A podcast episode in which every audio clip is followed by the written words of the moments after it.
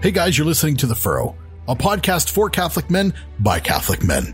On today's show, we reflect on the life of St. Ignatius of Loyola.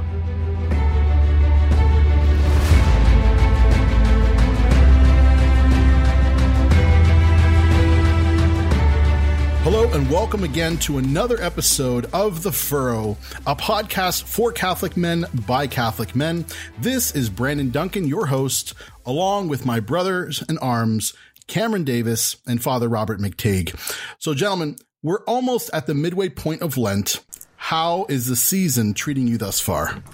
Well, we're we're we're putting uh, we're putting our best efforts into a penitential season. Uh, God has been very good and given me opportunities to show that I really can't rely on myself to do anything good. I suppose it's good to be reminded of that lesson from time to time, and maybe someday I'll even learn that lesson. Amen. Ditto on that. Cameron, how things going for you?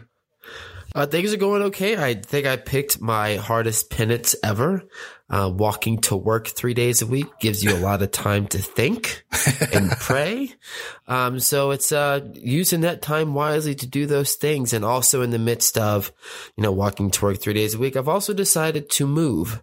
So I am trying to uproot my entire life all while during Lent. So it's probably a great time um, to, to be journeying to something new. So it's gonna it's gonna be fun. Wow. That's awesome.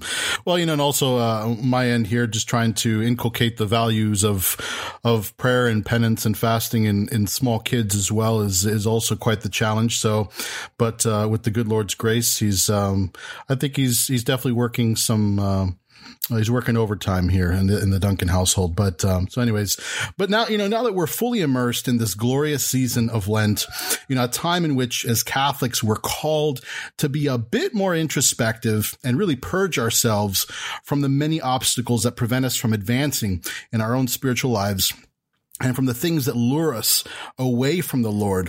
You know, I thought it was a good, it's, it's really a good practice, I think often for us to reflect on the lives of the saints uh, and their prescriptions for waging battle against the proclivities of this earthly life. And so for today's show, I'd like for us to reflect a bit on the life of Saint Ignatius of Loyola, which I have to admit, Saint Ignatius is my spirit animal, I have to say, you know, kind of a, a, a, a hothead um, uh, but at the same time, um, you know, a, a, very stubborn man in, in his own right, and uh, so I, I find uh, I find find great comfort and consolation in, in his own struggles too, but also uh, great inspiration in his life, and and so I thought to help us to do just that, I'd like to really employ the expertise of our own co-host, Father McTague, who as a member of the Society of Jesus, founded by St. Ignatius, and a spiritual son of St. Ignatius of Loyola, to lead us through this discussion on St. Ignatius and the development of his renowned spiritual exercises. And I think if we, hopefully, if we have some time in the show, which I think we might, uh, I'd like to also ask you, Father, uh, about two elements in particular on, on the spiritual exercises that are of great interest to those who study and partake in these exercises, namely what St. Ignatius refers to as the examen and the discernment of spirits. But now, before we get started, Father, for those listeners out there who may not know much about St. Ignatius of Loyola, can you give us just a, maybe a brief introduction to his life and what ultimately led to the development of his spiritual exercises? And use both sides of the paper if necessary. I think I'm gonna have to. I'm, I'm, gonna need a bigger boat. Uh, yeah, no kidding. Topic. Yeah, uh, Saint Ignatius Loyola was a 16th century giant. He was from the Basque region of Spain, from a relatively minor family. Uh, certainly not the oldest son, not designated for property. He was an ambitious man and he led a very worldly life and he wanted to be um, a hero. He wanted to be a soldier. He wanted to distinguish himself. He wanted to be a ladies man. Uh, he wanted to be a, a player. He wanted to be a swashbuckler. Long story short all that fell apart when he received a horrific injury in the battle of lepanto. Ended up with a very long stretch of time trying to recover from his injuries and he, um, he, this is where he began to see that there was more to life than what meets the eyes And it came down to this he was bored out of his mind, and he didn't have the cheap thrillers and the romance novels uh, of his day to read. So he had the scriptures and he had the lives of the saints and the lives of Christ. And here's what he found. When he daydreamed about slaying the dragon, winning the battle, uh, winning the heart of the fair maiden, he enjoyed it in the moment, but afterwards felt unsettled. Mm. And yet, when he would read the lives of the saints and the life of Christ and the scriptures, and he thought about distinguishing himself in the service of God, he not only enjoyed it in the moment, but he felt peace afterwards. And he said, in that moment, his eyes were opened a little, and he became aware of the movement of what he called diverse spirits the spirits of consolation and the spirits of desolation. Now, what he means by spirits isn't necessarily, although it does include you know, angels and demons, but also those habits of mind, patterns of thought, affect, etc., that lead us either towards God with consolation or away from God in desolation. And he found that everyone has patterns patterns that lead you towards the light and patterns that lead you towards the darkness. And what a great victory it would be to figure out what are the patterns that lead you to God that are unique to you, and what are the patterns of temptation and desolation that are unique to you that lead you uh, away from God. Uh, after his conversion, he goes away to pray and has a series of illuminations that lead to the spiritual exercises, which Jesuits call the, the, the long retreat. It's 30 days of prayer, committing to praying five hours a day, and it's broken down into what he calls four, four periods or four weeks. The first week is confronting sin in your life. And at the end of that, you have your I've decided to follow Jesus moment.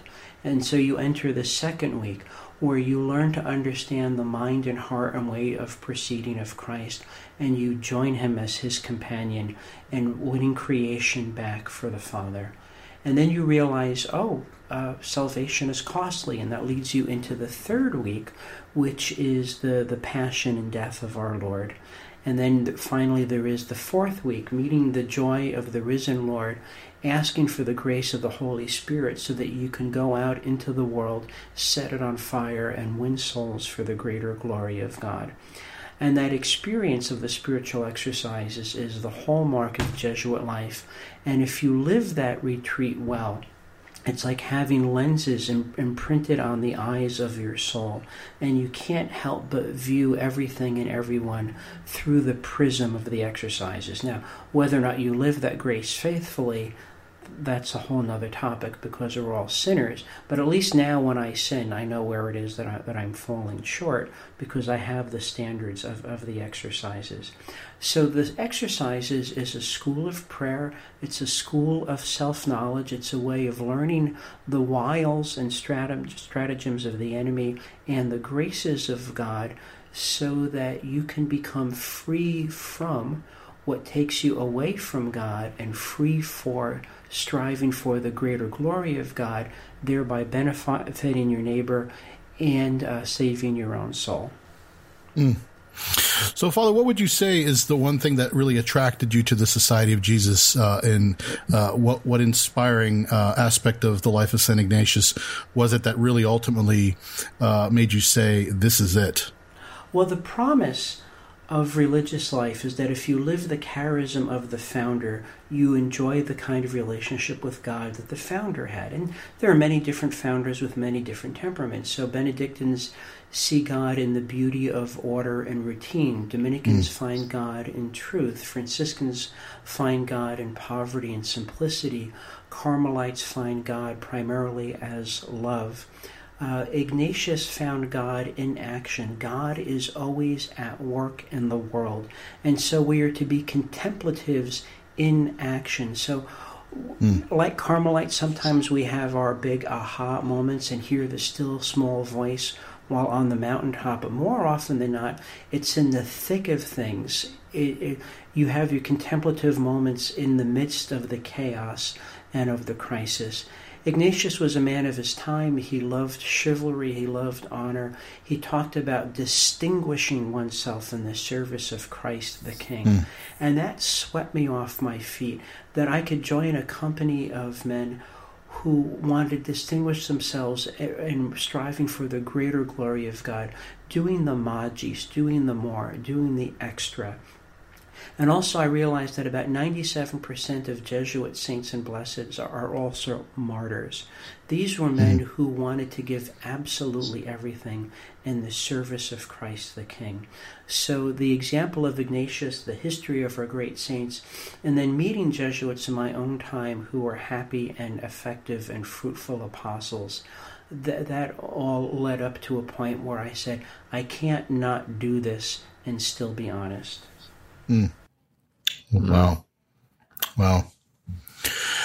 Yeah, you know, it kind of, uh, I think back to, uh, my own, uh, formation, uh, when I was, uh, I was actually also in discernment to the pre, uh, for the priesthood, back in college. And, um, you know, Saint Ignatius was was uh, was definitely, I would say, instrumental in in my my period of discernment, and especially when I had an opportunity to go to Spain and to uh, the homeland there, where uh, where Saint Ignatius uh, lived, and um, just uh, just learn learning his his story and all those things that you that you mentioned, Father. Um, it's um, you know, it makes it makes me wonder, especially now as as a husband, as a father, um, you know how. Um, you know, how, how to, how to be able to live a life so radical like that. Um, whereas, you know, how St. Paul says, you know, uh, be, be as I am, right? Cause Paul, Paul in essence was, was single. So he was able to really devote his life, uh, totally to God. His life was total action for God. And I'm often wonder myself, you know, as, as a father and a husband, you know, how can I truly be, um, a, a man of God always in action? Um, as a as a married man, as a husband? Well, well there of course there there is no doubt that uh, being married, being a husband and a father, can be an opportunity for for very great sanctity. Uh, and very often it's not going to involve packing everything up and running off to put out the next fire. Right. That's not what you're you're made for you know uh, you've got a wife you've got kids they they need to make sure that the rent is going to be paid and that there's going to be food on the table and when you flick the switch the light comes on mm-hmm. and so the the the heroism the generosity the sacrifice that you guys live as husbands and fathers as providers uh, you know th- that's going to be as mundane sometimes as showing up and going to work right uh, and then there's also going to be opportunities for uh, unsung dramas. You know, all the you know all the boo boos that you kissed, all the tears that you dried, you know, all the diapers that you changed, all the Lincoln Logs and Legos you pulled out of the toilet. It's it, none of that's going to be captured by Hollywood. Uh, none of it is the stuff of great drama, but very often being a husband and a father, I believe, is the stuff of that white martyrdom you know, mm-hmm. putting your sacrifice on the altar every day, giving a bit more of yourself, giving a bit more, giving a bit more. And let's not forget, gentlemen, that as married men, this is the standard of love that you agreed to. You stood before the altar of God and said, I will love this woman so well that when people see how I love her, they're going to say, hey, that must be how Christ loves his church. Mm, amen. Now, on, on, a, on a good day, that's a tall order. I mean, God's grace for it is, is always there. Now, do you have the opportunity to just pick up and go at a moment's notice the way I do?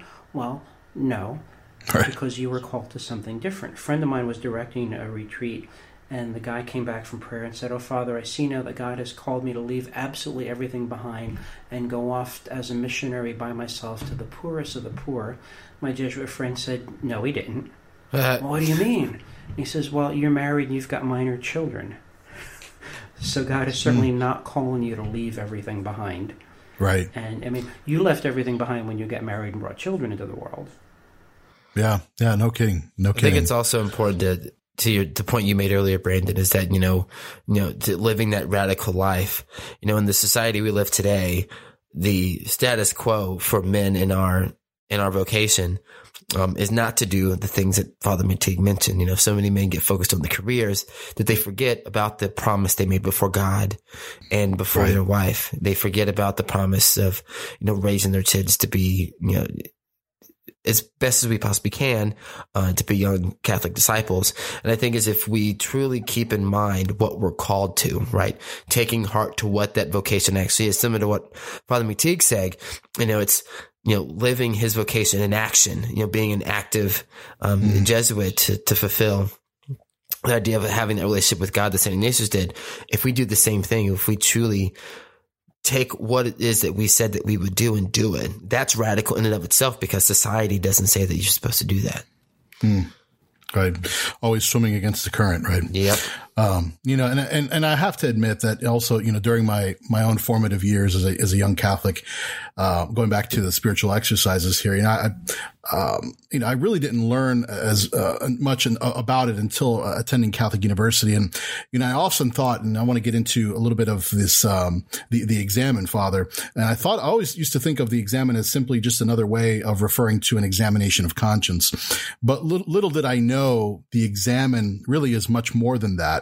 And, uh, which, which, uh, brings back a, a great quote from St. Ignatius himself, who says, he who goes about to reform the world must begin with himself or he loses his labor. Um, and I figure how true is that? So in light of that, uh, what can you describe for us what exactly is the examen, Father?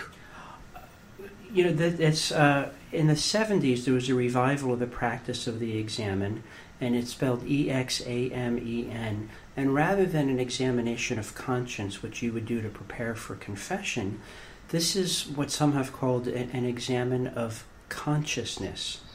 Mm. So the rules for discernment, you know, am I in desolation or desolation? Am I working with light or am I working with, with darkness? Those are the ways of interpreting the data. The examen is a way of taking your spiritual vital signs throughout the day so you can say, what's going on with me? Let me give you an example. When uh, my mother had some difficulties with her health, my father retired early to take care of her. And there were times where they were literally within one another's sight 24 hours a day, which is that's a wow. lot of togetherness, even for a married couple. So right. they had one of those days where they were no more than three feet away from each other all day. and at dinner, my mother turned to my father and said, Well, how was your day? Said, well, you, you tell me. You were there for all of it. But guys, let's be honest. There are times when we we wake up and we say, "Oh, it's Sunday morning, time to go to mass," and mm. we blink and it's next Sunday and it's Sunday morning and time to go to mass. We have no idea how we got there. So mm. we say, "How was your day?" And you say, "I don't know. I was, I was too busy living it." So mm. what happens in that case? Well, what happens is that you miss all these invitations and opportunities for grace. You miss all these opportunities to count your blessings and you also miss all the opportunities to see, oh, this is how the enemy has been lying to me, deceiving and seducing me all along. So, wouldn't it be great to have the kind of self knowledge and knowledge of God and knowledge of the enemy so that you can be free from the lies, the addictions, the illusions, the compulsions, and free for God's service? If mm. you want to sign up for that, you want to pay attention to what the examen is about.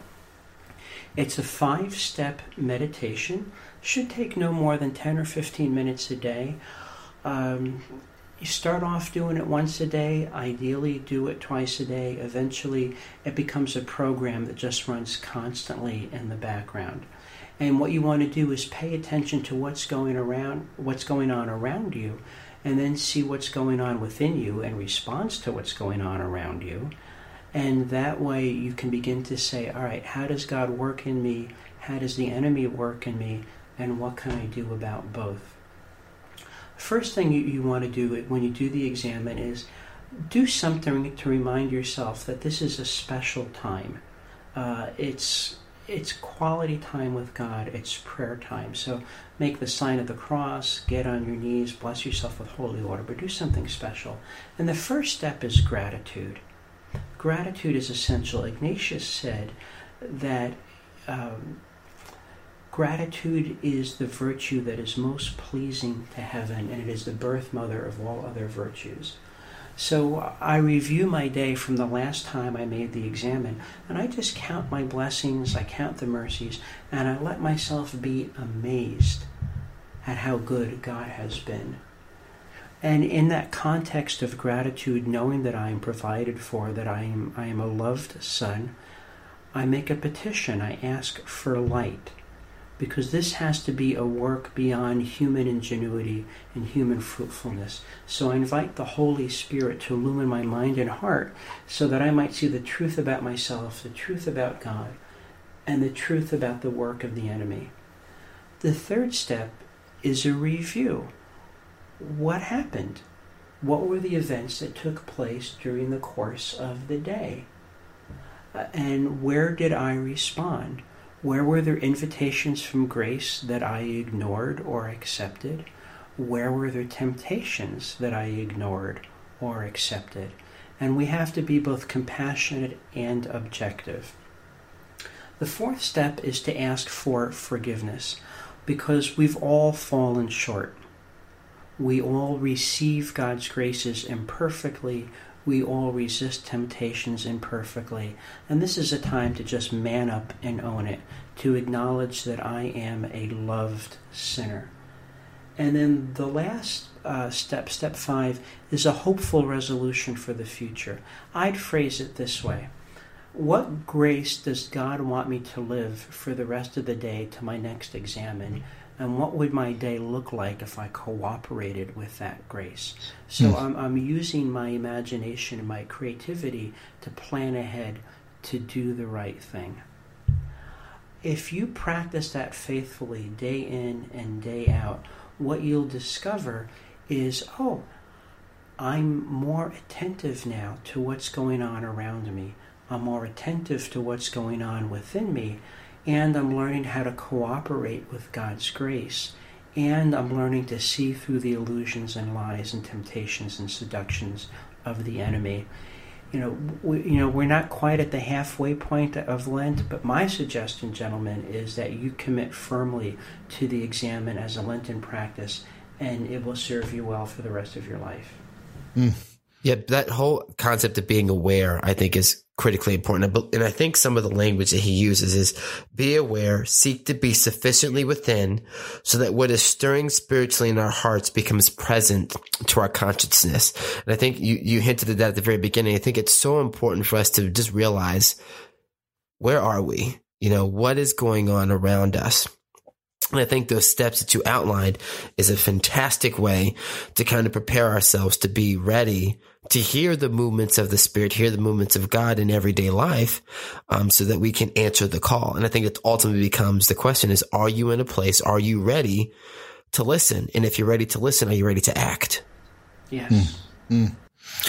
And, and, I think also another important element there that you expressed at the beginning there, Father, is, is gratitude because mm-hmm. uh, so many of us live in this in this world where we live in this world of just in this transactional existence where we just give and take and give and take and we don't and we fail to stop to acknowledge uh, the things that God has give us given us the blessings uh, the joys and yes even some of the sorrows and and to see the the, the grace even in the suffering uh, and to be grateful for that. Um, I know that's one thing I certainly struggle with myself. Um, but but gratitude itself, and it's funny because I, I, was having this exact conversation this morning with a coworker of mine, and uh, and uh, you know a, a, quote from my spiritual director in college again came to me. He says he used to tell me, you know, Brandon, uh, a God that that gives everything has the right to ask for everything in return and and and it's just that's that to me is something that has stuck with me and has just rattled my cage multiple times throughout my life. And every time when i go back to the spiritual life and really focusing in i i i have i always zero back in on trying to cultivate that spirit of gratitude and you know, gratitude is ultimately a matter of justice. Yes. You know, in Catholic circles, we love to talk about justice. You know, social justice above all. You know, in Paul's third letter to the Corinthians, there was that ringing hymn in honor of of justice, and then at the end right. he says, "And the greatest of these is social justice." now we've got we've got every kind of justice imaginable. You know, we've got right. environmental justice, we've got reproductive justice, we've got gender justice, yada yada yada yada. No, right. The first dimension of justice, the primary dimension of justice, is what do we owe to God, mm. and we owe God everything because without Him, we who came from nothing would revert to nothing. Mm. So the first matter of justice is worship. So that's step one. And if I'm cutting corners on worship, then I'm probably going to be a skank in the rest of my relationships as well. And justice is complemented by love. Right. At the end of the uh, exercises, Ignatius says that love is shown more in deeds rather than words, and love is an exchange of gifts between the lover and the beloved. Mm. So when I see that all the orders of nature and grace are arranged by God for my benefit, you know, how can I make a glad return to the Lord? And it's that inspiration. I want to prove my gratitude to God. So, you know, when I counsel uh, folks in spiritual direction or on retreat, for example, I say, look, when you're frustrated, when your anger is boiling over, when you're tempted, when you're discouraged, stop and say, How can I here and now prove to God that I'm grateful? Because there's always a reason to be grateful and there's always a way to prove it. And if you do that as a matter of habit, you're on your way to sanctity. Hmm. Wow.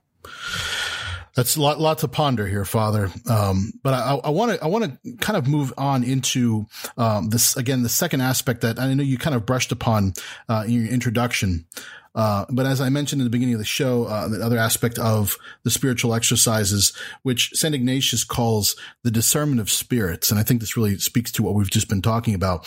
Uh, now, and now if memory serves me right, this, this process of discernment, uh, really manifested itself, as you said, Father, uh, during a period in which, you know, he was convalescing from a, a, very serious battle wound, right? Um, and in his autobiography, he, how he writes in the third person, he speaks of this interior interior struggle.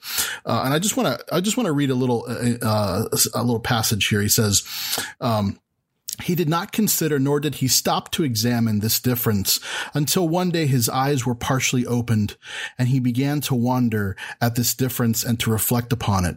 From experience, he knew that some thoughts left him sad while others made him happy. And little by little, he came to perceive the different spirits that were moving him, one coming from the devil, the other coming from God.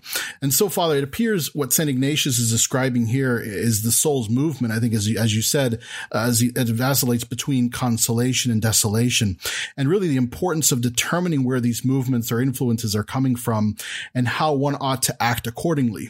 Now, is that kind of in a nutshell what that is, or uh, can you expound a little bit more on that, or, what where do we go from here with that? Well, discernment, uh, discernere in, in, in, Latin means to distinguish things according to, to their qualities. Mm-hmm. Uh, and so when we have movements taking place within us in response to what's taking place around us, we have to ask ourselves where is this coming from and where is it leading us? So Ignatius has two sets of rules for discernment. There, there's uh, discernment 1.0, or rules for discernment for what he calls the first week. And this is for people who are still in the grip of sin and still haven't made their firm commitment to, to Christ. And you got to say, wow, I, I, I've been believing the, believing the lies of the enemy. I've been drinking the Kool Aid. I really need to stop that. Mm. And so once you figure out the wiles of the enemy, once you do your Homer Simpson imitation and carry out a little card that reads, always do the opposite of what Bart says, once you get to that level of clarity, the enemy doesn't stop tempting you. He just becomes subtler, disguising himself as an angel of light. And that's for rules of discernment for, for the second week. Mm. So that, you know, you're no longer going to be tempted by something, you know, grotesque and, and vile. So what the enemy is going to try to do is get you to do good things that God really isn't asking of you. And my spiritual hmm. director told me years ago not every invitation to do a good thing is necessarily a prompting from the Holy Spirit. So, mm. in the first set of rules, it's about distinguishing good from evil. In the, in the second, it's looking for the wolf in sheep's clothing. But it's oriented towards freedom freedom from the dark, freedom for the sake of the light. Hmm. Wow. Goodness.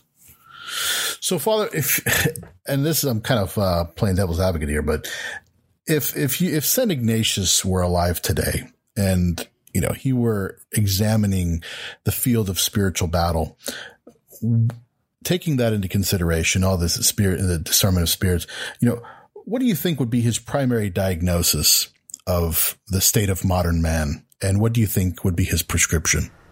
I think he would take a big bucket of cold water and throw it on us and tell us to wake the hell up. I, I, I, think uh, most that's not so are, subtle. no, I think most people are coasting through life in, in a stupor. Mm. Certainly, most men in the first world are, are in a stupor. Uh, they, they still believe in one form or another that whoever dies with the most toys wins, and it's killing us. Mm. It's killing us. We got to wake up and we've got to realize that we are called upon to be heroes, even here and now, to distinguish ourselves in the service of Christ the King, giving us a good reason to live and a good reason to die in a world where so many young men in particular can't find a good reason to get out of their parents' basement. Mm. Wow. Yeah, the, the men today, it, it, it really is quite sad. Like I go to work um, at a very large company that has a very large site here in Jacksonville. I just wonder what are these what are these men doing with their lives? Do they have any are they driven? Are they driven by anything? Are they working towards anything? Um, and I think that bucket of cold water I almost feel like that bucket of cold water wouldn't be enough to wake them up. Like something far more radical has to take place for them to realize the, the error of their ways. I think that the devil, um, in this instance, he's not He's not playing, pretending to be the angel of light. He is just him as himself. And he's saying, you're too stupid to realize what you're doing. You're too stupid to realize who I actually am at this moment. And you're going to continue living your life in this way. And a bucket of water would just would not be enough to cleanse the, the cataracts off our eyes. Well, I, I, I, I would have to say that, you know, he's probably doing what he does best is, is convincing us that he doesn't exist. I think that's probably the biggest, uh, the biggest thing here. Um, but uh, but I think I think your diagnosis. I think what, you what you've said there, Father. I think I think that would certainly under, knowing his his uh, his temperament. I think he probably would have done that exact thing. Um, but uh, but I, and I think this is kind of where we where we need to you know uh, tie it up here, but I think men, uh, those of you who are listening, um, we uh, we definitely encourage you to uh, to learn more about the life of Saint Ignatius and uh, find find ways to integrate this uh, these uh, aspects of the spiritual exercises into your life, especially the examen. I highly recommend, um, as Father mentioned. Father, really quick before we um, we exit stage left, are there any resources that you can suggest to any of our listeners out there before we head out? Well, if you want to undertake a serious study of all things Saint Ignatius the writings of Father Timothy Gallagher are uniformly superb. Mm. So uh, start with his book uh, on the examen. That that would be the first place to go. Uh, I have a weekly column comes out Wednesday mornings. A L E T E I A dot org. Aleteia dot org. If you go there and type in my name, there's an archive of four going on five years worth of columns. There's a lot of Jesuit spirituality in, embedded in, in there also. Wonderful, wonderful. And as always, I'd like to thank you, of course, our listeners out there for your support. And of course, uh, my trusty sidekicks, uh, Cameron and Father. And also, if you have any questions or comments for Father, Cameron, or myself, please be sure to drop us a line at the furrow podcast at gmail.com. Again, thank you all so much for listening, and we will see you next time. God bless you all. Take care.